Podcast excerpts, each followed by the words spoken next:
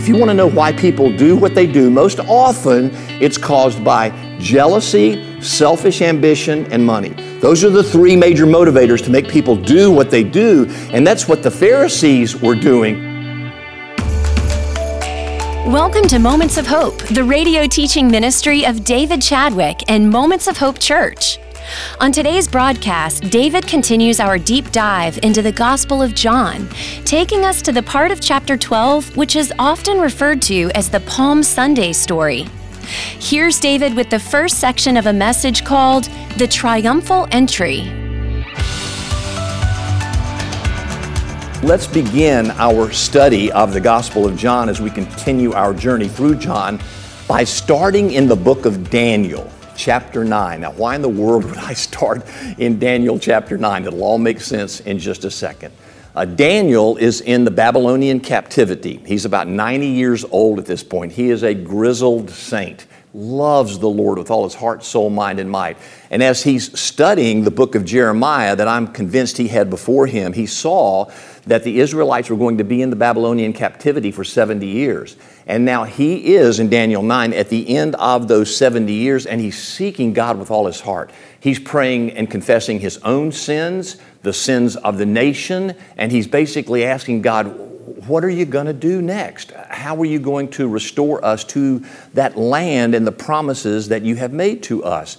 And as he's pouring out his heart in prayer, asking God to answer him, Gabriel, one of the archangels of God, biblically we can see there are several archangels of God Michael, Gabriel. We think that Lucifer was one of them who fell to become Satan, the angel of light. He's very uh, angel of darkness. He's a very powerful archangel fallen into sin, and he is the one who wants to kill, steal, and destroy our lives. But there are other archangels available to God who did not rebel, and Gabriel is one of them. He's the same Gabriel who appeared to Mary during the birth narrative of Jesus. So Gabriel appears to Daniel in answer to his prayers, and in Daniel 9, verses 24 through 27, he says these words.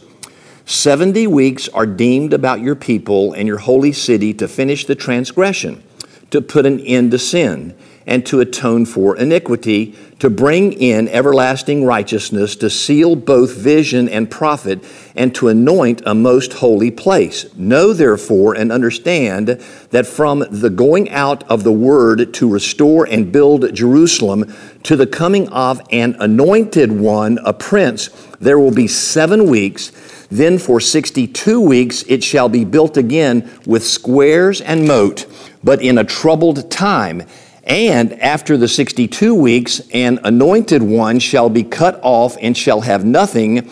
And the people of the prince who is to come shall destroy the city and the sanctuary. Its end shall come with a flood, and to the end there shall be war. Desolations are decreed. And he shall make a strong covenant with many for one week, and for a half of the week he shall put an end to sacrifices and offerings, and on the wing of abomination shall come out who one who makes desolate until the decreed end is poured out of the desolator. Now, what in the world is this talking about? Well, from Gabriel, Daniel hears a prophecy that over the next 490 years, there's going to be a, something special that happens in the history of the restoration of Israel. And he says that there's going to be a decree where the people of God in the captivity will be restored to the promised land, Jerusalem reestablished as a major city in the world. And as best scholars can behold this particular message, that decree happened with Artaxerxes releasing Nehemiah to return to rebuild the walls in 445 BC. Then, if you look at this 62 week time period times seven, you know that's 483 years. And what Daniel is hearing from Gabriel is a prophecy that from that moment, 483 years later, there's going to be a prince, an anointed one, who will come into Jerusalem and establish God's kingdom like never before. And that's going to be after those 62 weeks. Now, notice there's a minus of 8, 7 plus 1 that's there.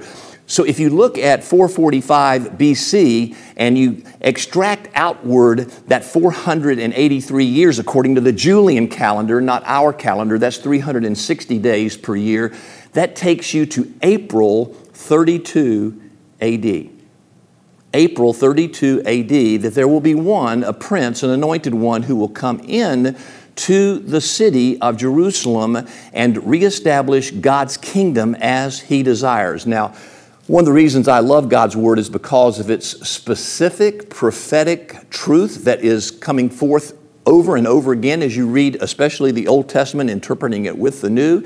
And this is one of those occasions. Now, let's move to our verses in John right now and continue our study there with that background information. Uh, in John, the 12th chapter, we will start with verses 9 today and go through 26. I just want to cover what John covered last week in verses 9 through 11. And many thanks to John for his faithful exposition of God's Word and setting it up for me to be able to move forward today. We see in verses 9 through 11 that the religious leaders had had enough. When Lazarus was raised from the dead, people were thronging to follow Jesus, and Lazarus became a celebrity, as you can well imagine, as people saw him, knowing that he had been dead for four days and was now alive and walking in their midst. And so, as Lazarus's popularity increased and pointed uh, to Jesus as the Messiah, and as the people started thronging to Jesus and following him, the religious leaders made two decisions. One, they decided to kill Jesus. They made the plot behind the scenes secretively to kill Jesus. Secondly, you see in 9 11, they also decided to kill Lazarus. You, you, know, if you don't like a message, silence it. And that's one of my concerns with what's going on in American culture today is with a particular position regarding issues. Uh, there is uh, an apparent marriage with those who hold that position with big tech oligarchies, and those oligarchies aren't allowing the other side to be heard. And that's always dangerous for a culture if you don't allow both sides, three sides, four sides to be heard and let people make their decisions by their own, looking at the issues, praying through the issues, and deciding themselves when only one thought life is there when there's groupthink. It's dangerous for a culture. And i've always believed that when people try to silence your opinion it shows how weak your opinion really is. That's what's going on in our culture and it's what was going on then they didn't want Jesus' view to be heard. They didn't want Lazarus to be seen publicly as evidence of what Jesus taught to be true. So, what do you do? If you don't like the message, you kill the messenger, or jurors, here, plural. So, that's what happened. Uh, there was the plot to kill Jesus and to kill Lazarus by the religious leaders. Now, let, let's pick up the story as we move forward. The next verse is verse 12. The next day. Now, what's the next day? So, when Mary anointed Jesus' feet with her oil that was worth a year's worth of pay, that John again covered so well last week. That happened on a Saturday. And on the next day, Jesus was in Bethany with Mary, Martha, and Lazarus and others. On the next day, which is Sunday, the first week of Passion Week or Holy Week, as we call it today as Christians, on that Sunday, the next day, the large crowd that had come to the feast. Now, what feast? It's the feast of Passover.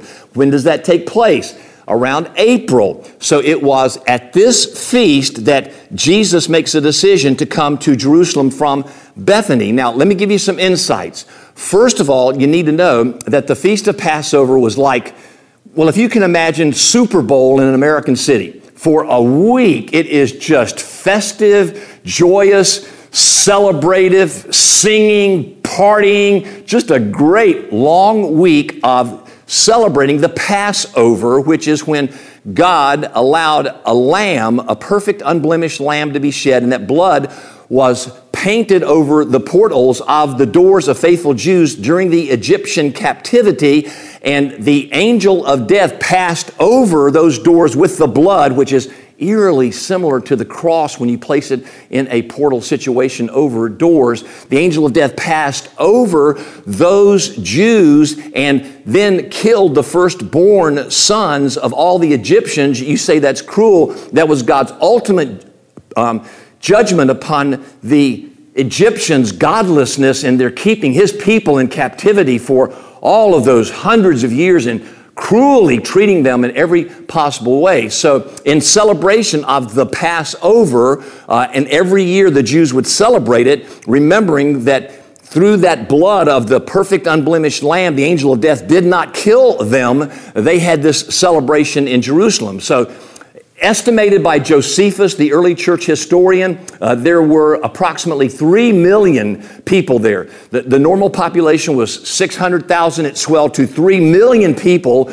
during this Passover celebration. One interesting insight is that on this Sunday, 265,000 lambs would come in during this Passover beginning of the week, and then those 265,000 would be shed throughout the week for the forgiveness of all the people's sins. Families would buy them, uh, other people would get them and sacrifice them for the atonement of their sins celebrating Passover. But one particular lamb would be picked out from those 265,000, and that one particular lamb had to be perfect, unblemished, male in every possible way, and then that lamb was picked out on Monday of that week, and then on Friday at 3 p.m., that lamb would be sacrificed on Yom Kippur, the Day of Atonement, for the sins of everybody to last for another year until that next Passover. Now, keep that in mind because that's so important. Remember in John 1:29, when John the Baptist looked at Jesus,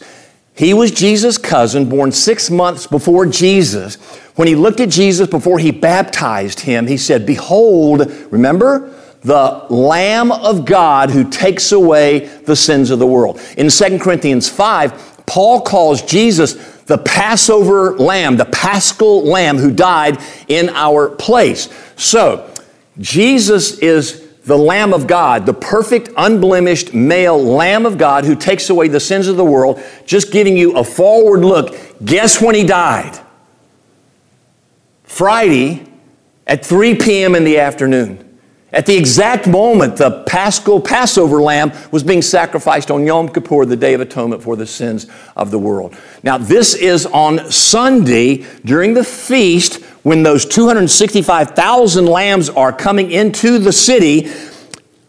They heard that Jesus was coming to Jerusalem. So the crowds heard that Jesus was leaving Bethany and coming to Jerusalem. Remember, Bethany's only about two miles northeast of Jerusalem. They heard he was coming. So they took branches of palm trees and went out to meet him. Now, branches of palm trees. Um, think in terms of the symbol of the Tar Heel. That's my school uh, for the University of North Carolina. Th- think in terms of the tiger paw for you Clemson fans out there. Think in terms of a blue devil for you Duke fans out. That shows you right there that God's not for the Dukies because who would want to root for a devil? I'm, okay, I'm going to keep moving on. Remember your school and its insignia that signifies your school's uh, particular mascot, okay? That's basically what the branches of the palm tree were. They were insignias of Israel, and they represented Israel itself. So that's why they were chosen to welcome Jesus into the city. And they went out to meet Jesus, crying out, Hosanna. Okay, so they're going to be crying out from Psalm 118, verses 23 through 25.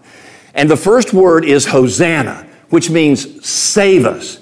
That's what the word means, save us. Doesn't mean praise us it, or praise God, it means save us. They're in Roman captivity, they're under the oppression and bondage of Roman tyranny. So the people remember the days they were free, especially under King David. They're thinking the Messiah is going to be a continuation of King Davidic rule. And so when Jesus enters, they're thinking he is the Messiah, he is King David type of person to free us from Roman oppression. So the word is Hosanna, save us. Then blessed is he who comes in the name of the Lord, even the King of Israel. So that's what's happening. The, people are singing Psalm 118, 23 through 25, Hosanna, blessed is he who comes in the name of the Lord. Now, one of the beauties of looking at the four Gospels, Matthew, Mark, Luke, and John, is they are four witnesses to different events in Jesus' life. So if you look at Matthew, Mark, and Luke, all of them have the triumphal entry, as it's called, as a part of their gospel narratives. And if you look at the others, you'll see there are some other insights that happen here. Is one as the people were singing, you know, crying out, and, and these were massive throngs, palm waving, voices united, looking for victory. The religious leaders said to Jesus, Quiet them down. Tell them to be quiet. Now, now they're motivated, folks, by their jealousy, by their loss of power, which means a loss of money. If you want to know why people do what they do, most often it's caused by jealousy, selfish ambition, and money. Those are the three major motivators to make people do what they do. And that's what the Pharisees were doing, uh, motivated by these particular greeds. Uh, they come to Jesus and want the crowds quieted down. And here's what's so interesting Jesus says to them, Look, if they stopped singing and crying out to me, the rocks themselves would start crying out to me and praising me. And what's so fascinating is as you you think about that, Jesus is saying if the people got quiet, the little rocks would cry out, Blessed is he who comes in the name of the Lord. And the big rocks would cry out, Blessed is he who comes in the name of the Lord. There'd be a concert there of singing among the rocks. And some have joked and said this is the first biblical instance of a rock concert. I'm so sorry. But maybe that makes the point, okay? That, that Jesus knew the power of praise and he knew that he was worthy of all praise. If people don't do it, creation itself will cry out that Jesus is Lord. So the religious leaders didn't like this crowd crying this out. Now, what's interesting, you have an insight into what happened maybe before Jesus came into Jerusalem in verse 14. And Jesus found a young donkey and sat on it, just as it is written Fear not, daughters of Zion, behold, your king is coming, sitting on a donkey's colt. Now, a couple thoughts here. Again, you look at the other gospel narratives and you can fill in some blanks. Jesus had sent out two of his disciples before he came from Bethany into Jerusalem, and they were to go to a certain man, we don't know his name, and say to him, The master has need of your colt. And the guy who owns the colt just goes, Yeah, okay. He must have been a follower of Jesus at some level or another, so he graciously gives a colt to Jesus. And that colt is now what Jesus is mounted on as he comes into the city. Now, you need to know this too that whenever a conquering king would come into a city, he could ride on one of two animals. He could ride on a colt, which symbolized that he was just simply offering the city peace. He wasn't going to oppress it tyrannically, he was just offering that city peace. And they would be under his protection. It was a good thing. If the king who conquered the city came in on a white horse, he was saying, I am the king, you are under my authority, and you are to do whatever I tell you to do. Now, notice here that when Jesus entered Jerusalem, he entered on a donkey, a, a colt. You're listening to Moments of Hope with David Chadwick. Thanks for listening. Coming up, David joins me in the studio in a conversation about the biblical perspective on pain and suffering. Stay with us. We'll be right back.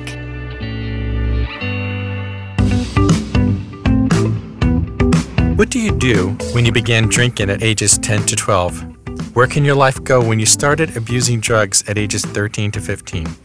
You want to be part of the fabric of society, yet you emotionally stop maturing the day your addiction took over your life at the tender age of 12. I'm Tony Marciano, President and CEO of Charlotte Rescue Mission, and we have served people who have stood at the intersection of homelessness and addiction for well over 80 years.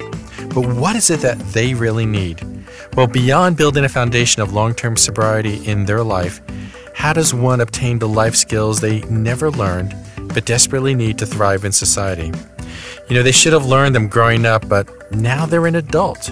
What do they do? And where do they go? Let me tell you where they come.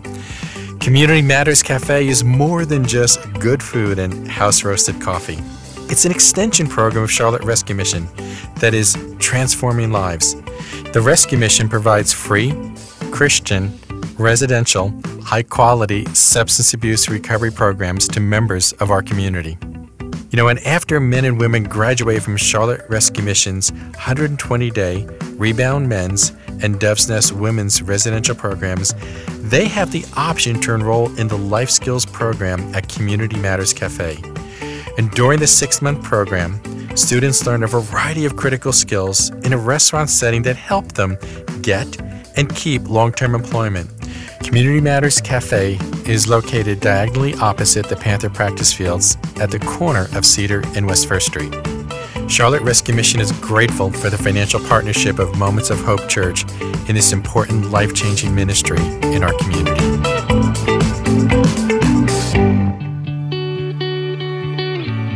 I'm Jen Houston. Thanks for listening today. Joining me in the studio is our pastor, David Chadwick. David, thanks for being with us today. Hi, Jen. It is wonderful to be with you. In this morning's e devotion, you gave us an interesting twist on the phrase, no pain, no gain. Well, Jen, it's been used many times in the past, and oftentimes coaches with athletic teams use this phrase. Again, no pain, no gain, uh, a maxim that's been around for a long time. It's one, again, that's been repeated repeatedly, but let's examine it, though, through a biblical lens, a biblical worldview. We live in a world that teaches us that pain or suffering needs to be avoided at all costs. Nobody wants to go through any pain pain whatsoever. So, most likely, we try to medicate ourselves in the pain as an example of how to avoid it. But God's perspective on suffering is quite fascinating, indeed different. He teaches us to rejoice in our suffering, not only in Romans 5 3, but in James 1, verse 2. Why? Well, Paul gives us this insight in Romans 5, verses 3 through 5, that suffering produces endurance, and endurance produces character, and character produces hope. Hmm. So it seems like the highway to hope must first go through the problem of suffering. Hmm. Suffering, endurance, character, then hope. Notice the sequence. Something leads to something, which leads to something, which in the end is very good. So, what's the origin of a lot of hope in our lives? It can be suffering. The resurrection was preceded by a cross, the cross to a crown. When pain happens, notice I said when pain happens mm-hmm. because nobody escapes it on this side of eternity. We must choose to learn from it, grow from it, be humbled by it. It's one of life's best teachers if you will allow it to do so. So, let me say it one more time where there is no pain, there's no gain. Mm, this is so good. And it reminds me of some counsel that I received one time where the counselor just looked at me after I just talked and talked and talked, and they said, I think your issue is you're afraid of pain. Hmm. And I had never heard this before. Like, I really, I think our operating system as a human is to be afraid of pain. But with Christ, we can do all things and face all things. And I also think of having going through childbirth. Oh, you yes. know, there is a great hope at the end of all of that pain. And biblically, that image is given several times mm-hmm. that the pain of giving birth to a child is terrible, but once that baby is placed on your chest, and of course, uh, Jen, you know this better yeah. than I would ever, uh, mm-hmm. that pain is minimized yeah. and you just rejoice in the child and don't remember the pain as much. I think this is a timely word, especially as we look around the world and see the earth groaning and, and in pain as well. You know, Jen, I am a Christian largely because I have done a world's religions comparative study, and the Christian faith is the only one with God on a cross. Hmm. It's the only one that says God entered into our suffering, understands our suffering, knows everything we're going through as we're experiencing that suffering, and is with us saying, I'm not only with you, but I'm working this together for good. Just trust me that through your cross, there is a crown as well. That's so good. Thank you so much, David. And thank you, Jen. And listeners, if you would like to receive this written daily moment of hope from me, go to momentsofhopechurch.org. You can subscribe there free of charge delivered in your inbox every morning at 7 o'clock to hopefully, from my heart to yours, begin your day with a moment of hope. This has been Moments of Hope with David Chadwick, Senior Pastor of Moments of Hope Church. We would love to have you join us for worship this Sunday morning. We meet at Providence Day School, located at 5800 Sardis Road in South Charlotte at 10 a.m. You can find more information on our website, momentsofhopechurch.org. Again, come join us Sunday morning at 10 a.m. at Providence Day School, located at 5800 Sardis Road in South Charlotte. Our web address is momentsofhopechurch.org. For David and the entire Moments of Hope Church staff, this is Jen Houston asking you to pray for unity in our state.